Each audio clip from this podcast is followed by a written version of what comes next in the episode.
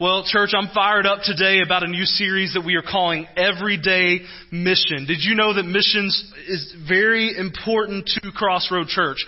We are very passionate about missions. We want to be people who are taking the gospel everywhere we go. And you can see that we are serious about missions when you look at our church from a variety of angles.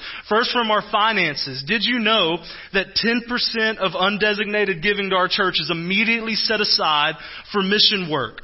Now let me just also say that that other 90% we believe is mission work as well. Every kingdom dollar you give to this church is a kingdom dollar. We want to spend everything we spend as a church for the sake of the gospel. We believe that and we're serious about that. But we set aside 10% that immediately goes beyond these doors and these walls and goes to other missionaries and organizations that are taking the gospel to our city, to our nation, and yes, even the world. We are very serious about that and we want to put our money where our mouth is. We're serious about missions. But we don't just give, we're also serious about missions when you look at our activities.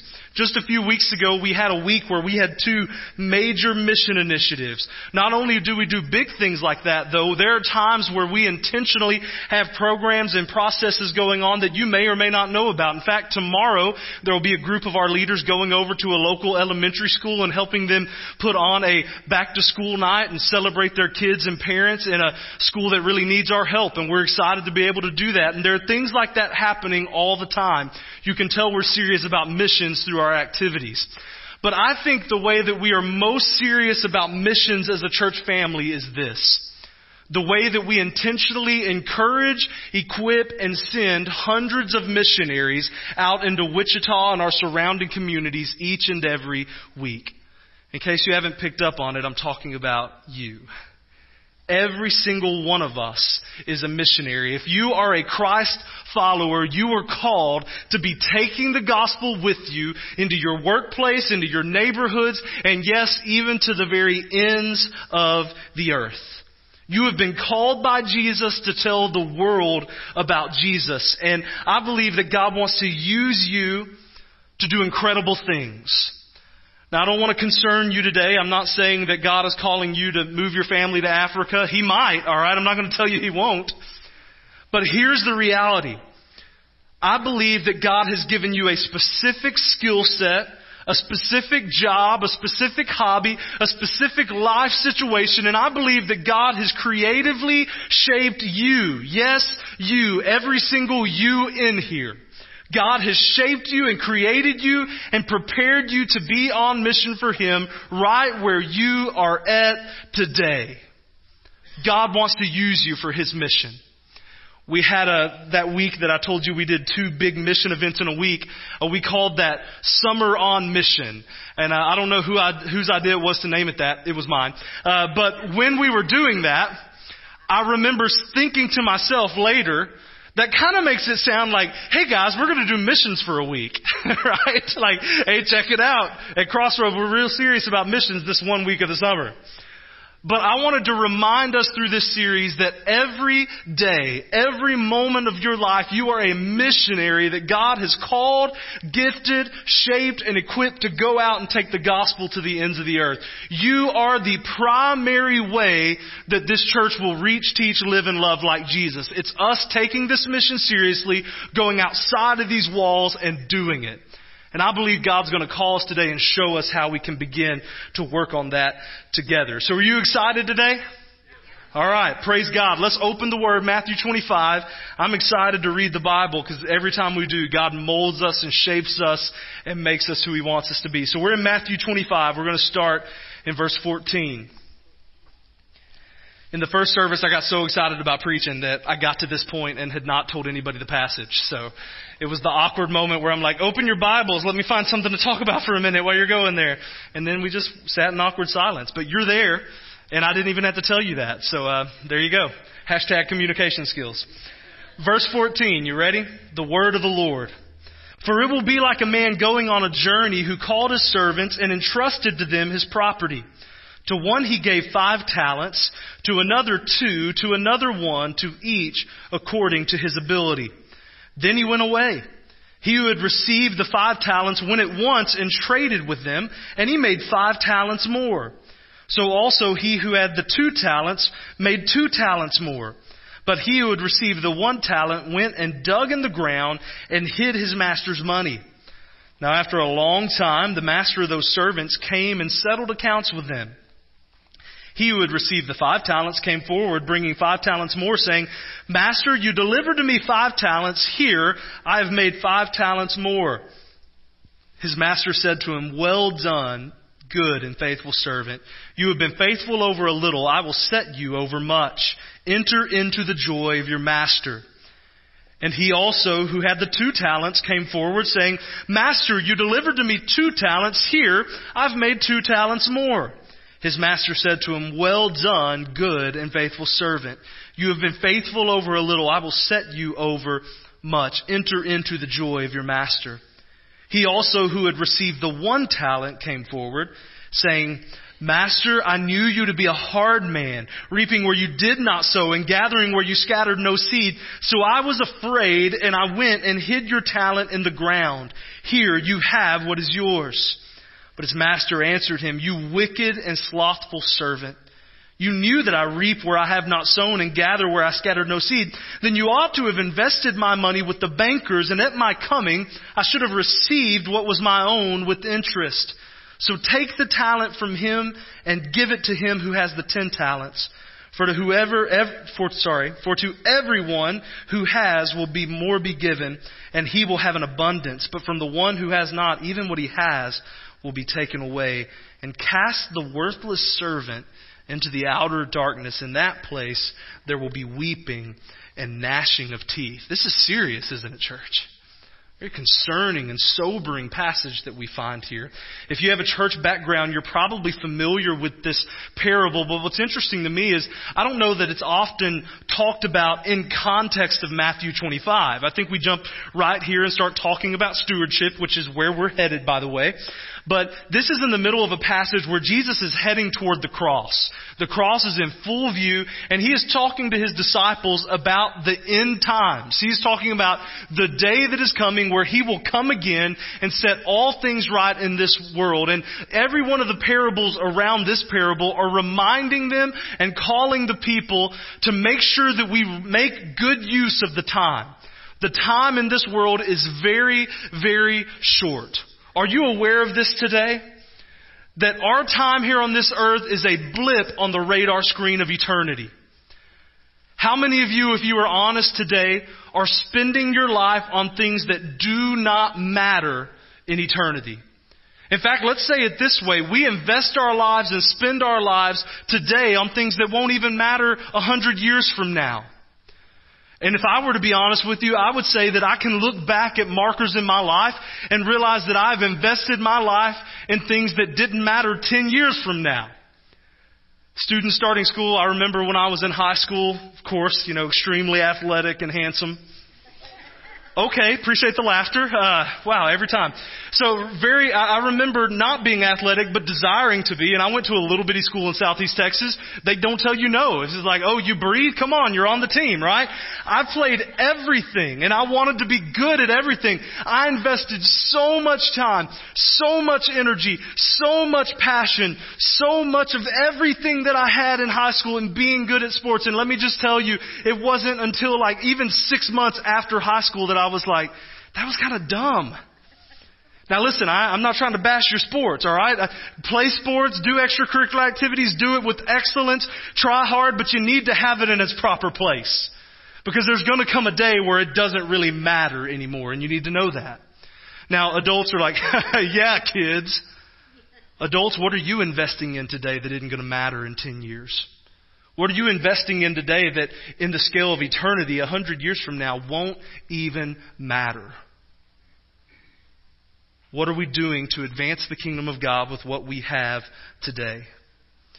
Jesus says the time is short, so we need to be mindful about how we're using what He's given us to advance the gospel.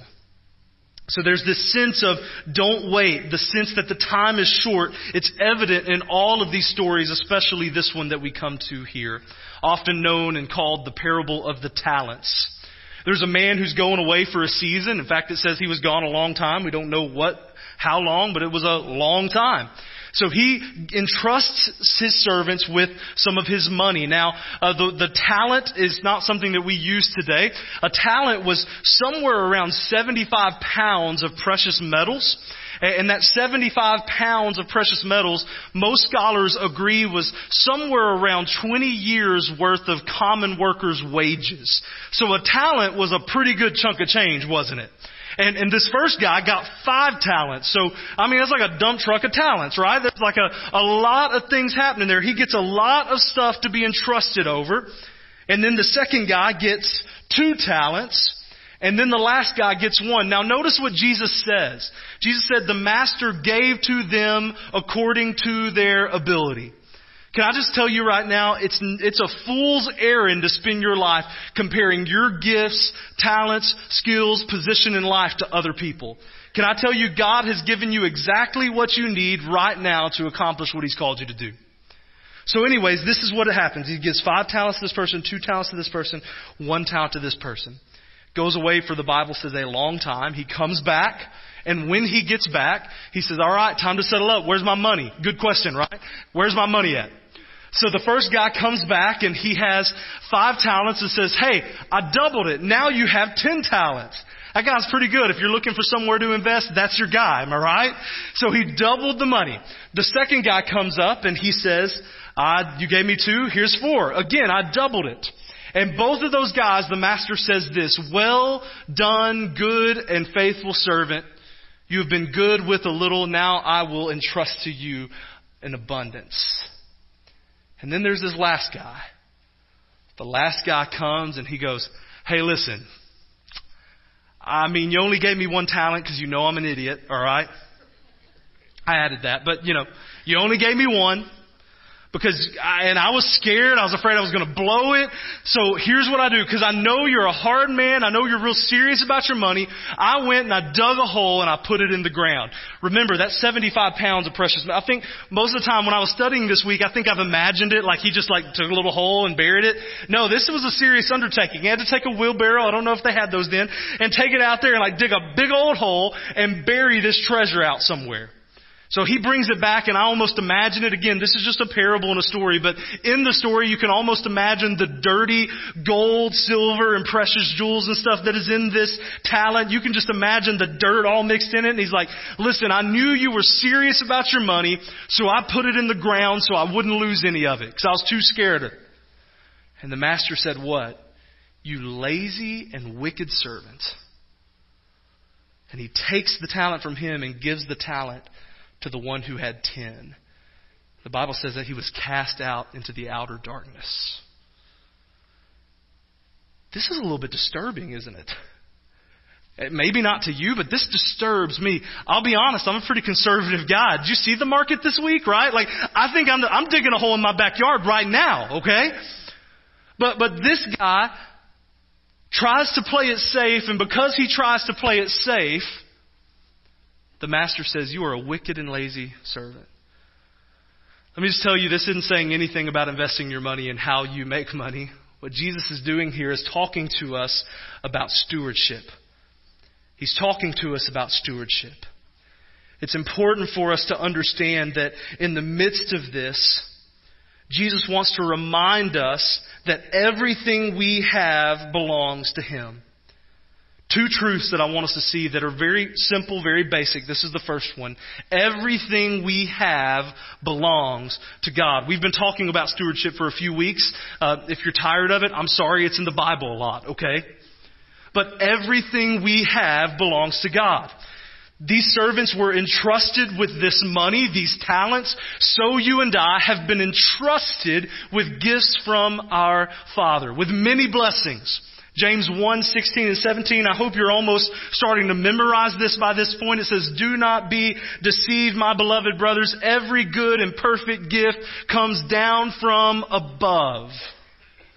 Everything you have, every good gift in your life comes from the Lord. And this is one of those things that I think we kind of know. Like, yeah, every good thing comes from God. And we like to talk about the blessings of God and all the things that God has blessed us and given us. But do we realize that all of those things actually belong to Him? That all of these blessings are actually His and they have been given to us on loan from God. Now again, this comes up a lot when we talk about money and rightfully so. We say that every dime of ours is God's money. That's something you've heard me say before and it's something we constantly teach. Uh, I have a reputation for being cheap. It is an earned reputation, alright? Especially when it comes to the church's money.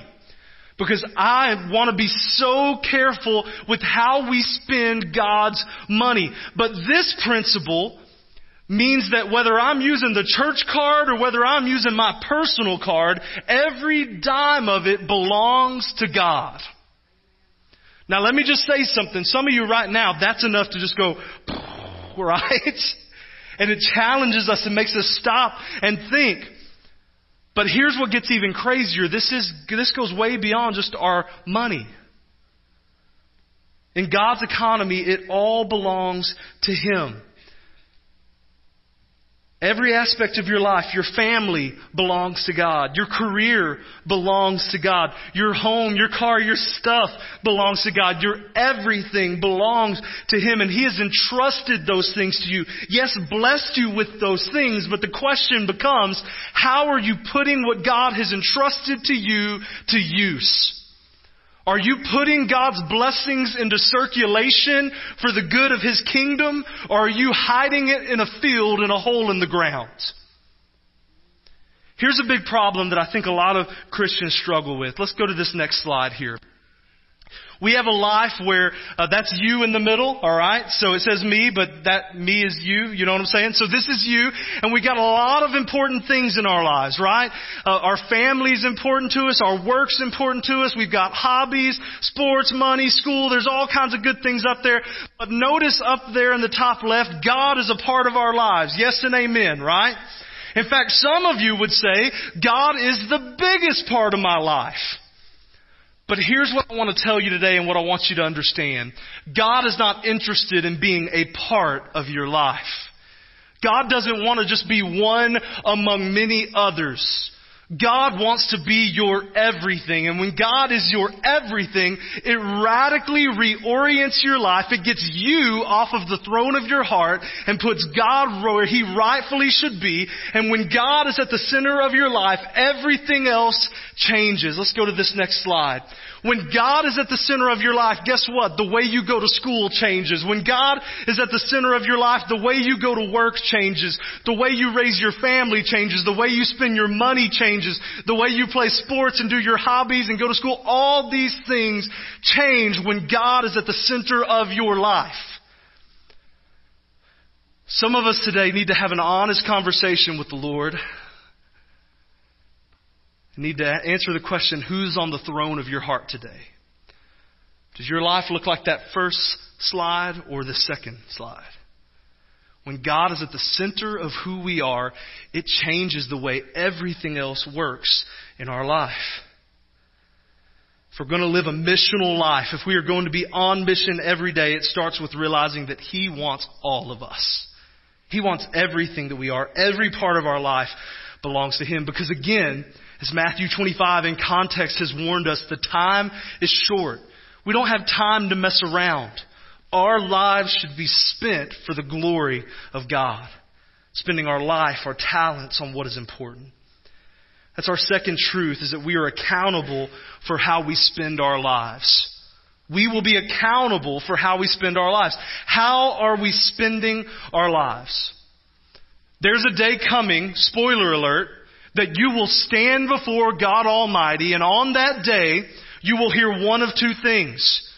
You will hear, well done, good and faithful servant, or you will hear, you wicked and slothful servant. Why didn't you use everything I gave you to advance the gospel? And can I just tell you, that question is going to have nothing to do with your church attendance. That question is going to have nothing to do with how good you think you were.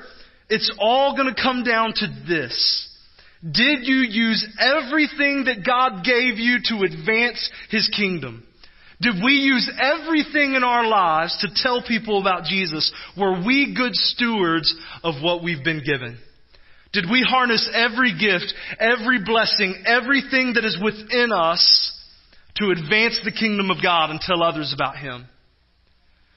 I don't know about you, but I'm guessing based on the quietness of the room today that, that you're as convicted and challenged as I am when we talk about this. This is a sobering passage for us. But it's way too serious for us to avoid this conversation this morning. Are you burying your gifts? Are you burying your family? Are you putting God's blessings in the ground? Are you hoarding them or are you putting them into circulation for the kingdom of God?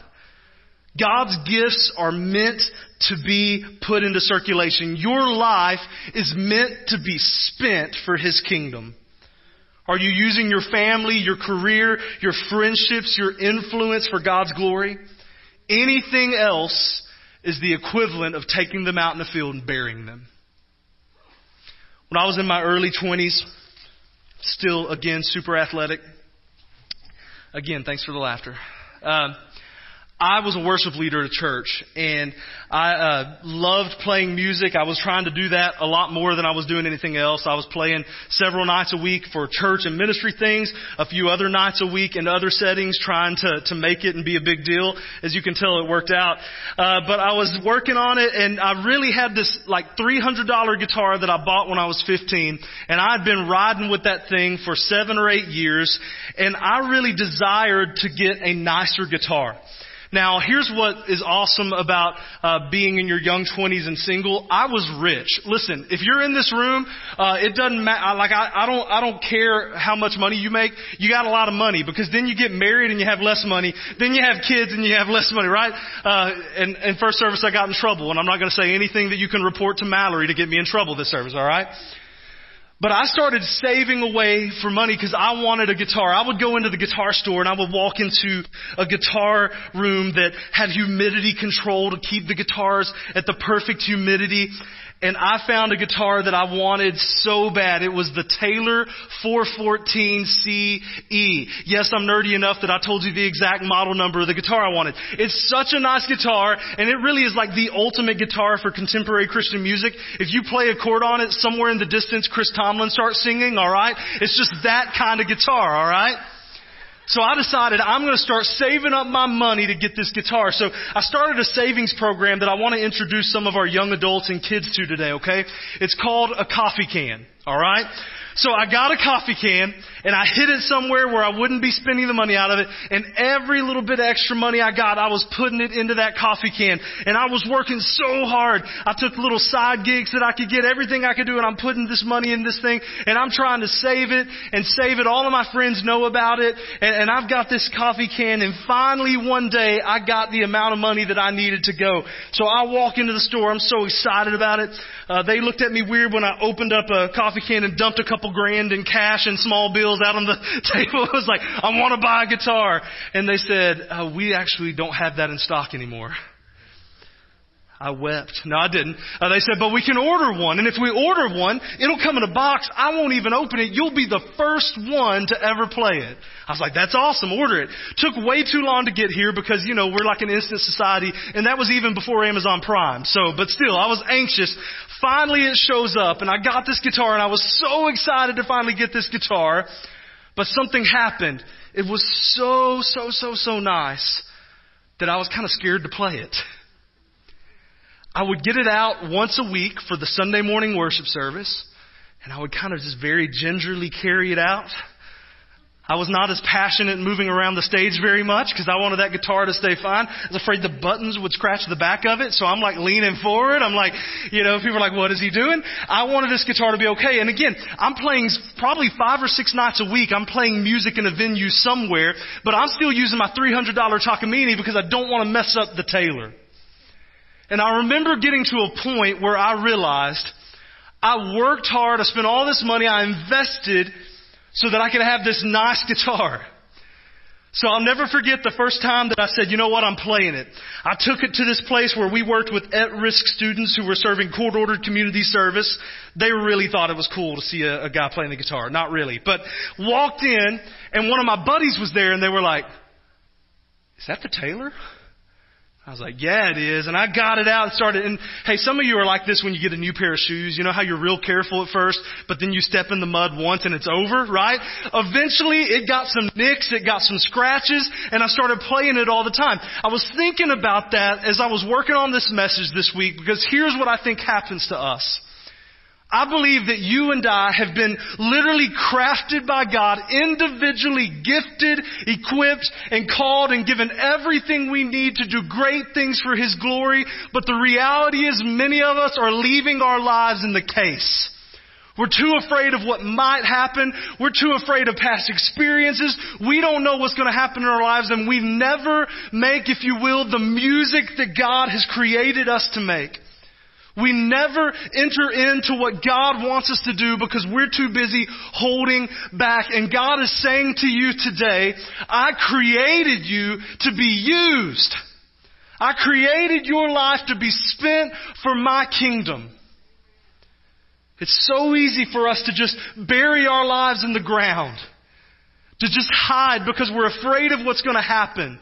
We don't want to get scars. We don't want to get dinged up. But can I tell you something? We think we're doing the right thing, but I don't want to stand before God one day and say, I was super careful, Lord, and the Lord say, you wicked and lazy servant. I want to do what God calls me to do. I want to get out there and I want to use everything He's given me. My family, my home, my house, my cars, my money, my everything. I want to use what He has given me to advance the gospel of Jesus Christ. What would that look like for you? The call this morning is to evaluate your life. Some of us need to get the shovel out and start taking the talent out of the ground. We need to take the blessings that God has given us, stop hoarding them for ourselves, and put it in circulation. And I believe when we do, we're going to see God do incredible things. Some of you are missing out on the blessing of God because you're not using them the way they were intended. God has given you those things so that we can put everything we have, to be all in, to put everything in the middle of the table and say, God, what do you want with my life? Who do you want me to be? What do you want me to do? I'm yours. Let's go. Can I tell you that kind of life is a life that is ready to change things for the glory of God. That type of family is a family that stands ready to transform their neighborhood. That type of church is a church that can literally change the world for the glory of God. But we've got to be a people who say, we're ready. We're ready. God is looking for a group of missionaries who will recognize that everything we have belongs to Him that will take all the gifts He's given us and use them for His purposes. And when we do that, I believe we're going to see the everyday mission that God's called us to. I want to give you a real practical starting point before we go. Y'all doing okay this morning? Can we all take a breath real quick? You know God gave you that breath. Okay. He did, and He's good to us, isn't He? You know He loves you. This sound, this is a confrontational message, okay? But did you know that in God's economy, a confrontation is really His love and His grace? Because He's saying, you're missing out on the good life because you're trying to live the good life. Instead, come back and let Him transform you. So I want to get real practical with you real quick. I want to call this the everyday mission starting point or the missional starting point. If you didn't get a study guide, I encourage you to grab one. Today's study guide is, is pretty much just this, but I wanted us to really be thinking about this. This is homework for you to do and think about. What does it mean to live a missional life? Very practical place for you to start and think through this and start living on mission for Him. The first thing, the question we need to ask ourselves is this. What am I good at? What am I good at? What is it that God has equipped me to do? And some of you are already thinking like, well, I don't know. I'm not a speaker. I'm, I do not do music. No, I'm asking on a very practical level, what is it that you are good at? Some of you are great working with your hands and building things. Some of you are artists who are great at creating things. Some of you are really good at having one-on-one conversations. Some of you are really great with people. Some of you not so much. Some of you are great administrators and working behind the scenes to make things run smooth. The question is, what are you good at? Question number two is this. How can God use what I'm good at for His glory? Think about how can God use this skill, the skill that you have, the talents you have. God has given those to you. How can you use those for His glory? Third thing's important. Pray about how to do it. Pray about how to do it. Some of you already are thinking, well, you know, I'm good at this, but I don't really know what the Lord. Pray about it. Say, Lord, what can I do? How can I harness the natural gifts and abilities that you've given me to do great things for your kingdom? Ask Him, Lord, how do I do that? And the fourth thing is important. Ask for affirmation and help from your church family. This is huge, and it's an important one. I always use this very absurd, extreme example, so excuse me for going here, but I'm going here, all right? If a young man in his 20s approached me and said, Pastor Rusty, I've really been thinking about it. I'm going to start a ministry that reaches out to strippers in Wichita. Can I tell you what I'm probably going to say to a 20 year old young man? Uh, maybe not a great idea. Maybe not a great idea. But if a 60 year old woman came to me and said, Rusty, God has given me a heart to reach the sex workers in our city and in our state and in our country, can I tell you what? I'm going to say, what can we do to help you? What can we do to help you? So simple. Now, some of you are like, well, you went really extreme. Yeah, I did. I can go even simpler though. Some of you are going to be like, the Lord's called me to be on the praise team. All right, godly friends in the room. Some of you need to say, maybe he hadn't given you that gift. don't look at them. If they're sitting by you, don't look at them, all right? But listen, I believe that God has given us the body, the church family, to help us. Say, hey, God's given me a heart for this. What do you think about that? And I think that we can be here not only for affirmation to say, yeah, I see that, and I believe God's put that in your heart, but also to help. We want to be here to help each other. If you had a heart for the kids in your neighborhood, if you went to your life group and, and you said, hey, what do y'all think about helping me reach the kids? Maybe we can do a backyard Bible club once a month or so. And your, your life group says, yeah, how can we help? And they dive in and we begin to do things together for the kingdom of God. Ask for help and affirmation from your church family. And finally, this is probably the most important one. Do it. Do it. How many messages have you heard that got you fired up? How many times have you had the feeling that you're having right now, but never did a dadgum thing? Today, Jesus would say, take the talent out of the ground and put it in circulation. Put it in circulation. Let me give you a real practical example of how I've seen this self work it out. Because I know some of you are thinking, well, he's trying to get new ministry workers for the church. Let me just tell you that it really goes beyond that. And some of you are thinking, well, I don't have any of those type of skills. I had a buddy who we talked through this one time, and he said, you know, uh, I'm trying to think of what I'm good at, and I don't really know a whole lot of things. And he said, you know, uh, I think I'm funny. Like, I think God's made me funny. I love talking to people. I like making people laugh, but I don't know how God's going to use that. So a couple weeks later, I was in a staff meeting, and we were talking about an event that we were doing, a fundraiser to raise money for a mission trip and we were doing kind of a coffee house type of deal and had live music going on, but we really needed something between the acts while people were changing the stuff on stage. So I called my buddy up and I said, Hey, do you remember you told me that God made you funny? And he was like, I don't like where this is going, right?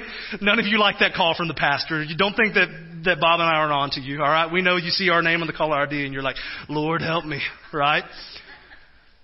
I said, hey, what if you did the emceeing that night and you did some comedy in between those things? And you know what? That's a little first step, but that guy still to this day, a, little while back they did one and he still is the MC for those and was able to use the way God's gifted him to serve in a simple way. But that opened the door for him to say yes to other opportunities that God has given him.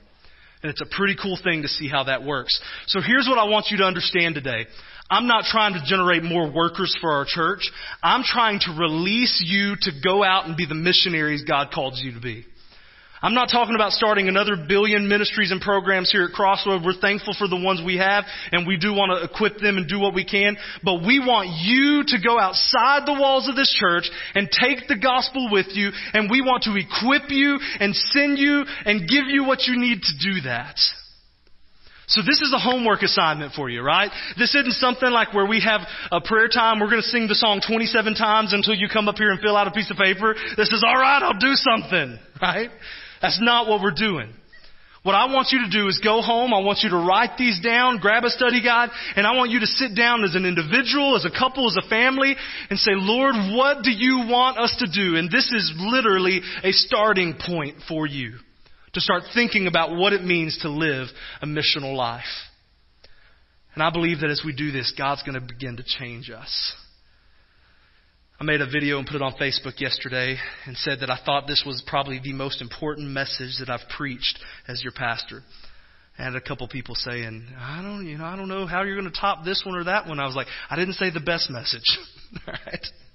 In fact, it may not be a great message at all, but I said it's an important message. Because this sounds pretty radical, doesn't it? But can I tell you what this is? This is Christianity 101.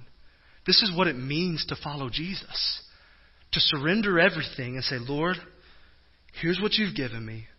Here I am. Send me. Here I am. Send me. Lord Jesus, thank you for your word. Thank you for a very clear and direct challenge.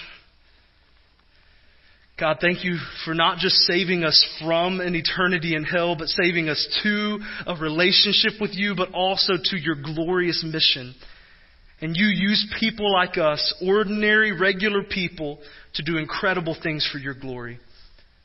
And we know that starts with surrendering our lives to you. So, God, I pray that if there's anybody in here who is holding things back, that today would be the day that they maybe even meet you for the first time and surrender their lives to you.